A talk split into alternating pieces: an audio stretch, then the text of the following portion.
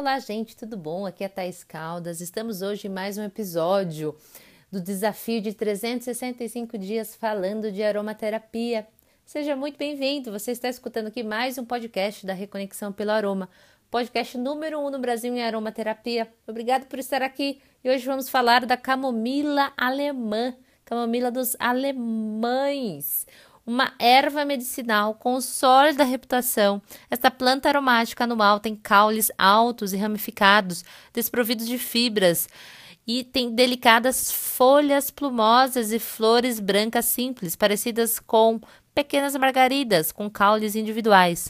As flores são menores do que as da camomila romana.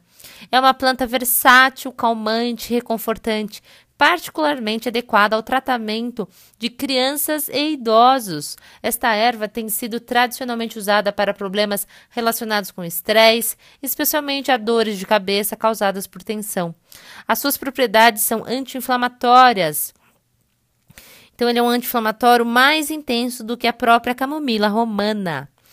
A sua destilação também é a vapor, tá bom? O país de origem é natural da Europa, porém cultivada amplamente na Europa Oriental, particularmente na Hungria. Então a camomila dos alemães é particularmente cultivada na Hungria. Vamos lá. Apesar do nome, não é mais cultivada na Alemanha e também encontrada na América do Norte e na Austrália. Tem uma nota intermediária, né? A intensidade do odor ela é alta e combina muito bem com benjoim, com óleo essencial de bergamota, de salva esclareia, de gerânio, de jasmim, de lavanda, de manjerona, de melissa, de patchouli, de rosa e de lang-lang. Entre as suas propriedades estão: ele é um poderoso analgésico, anti-inflamatório, antialérgico, antiespasmódico, carminativo, cicatrizante, digestivo, emenagogo, antitérmico, fungicida, hepático, sudorífero e vulnerário.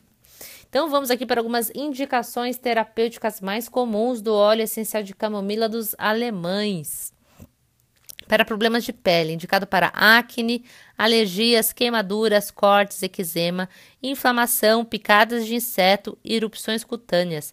Também é bom para o cabelo, para dor de ouvido, dor de dente e dor na dentição das crianças. Ele reduz a inflamação. Para a circulação, músculos e articulações, ele é indicado para artrite, dores musculares, reumatismo e distensões. Ele reduz a inflamação, especialmente na presença de inchaço. No sistema digestivo, ele é indicado para dispepsia, cólicas, indigestão e náusea. Ajuda nos casos de indigestão e é calmante e reconfortante.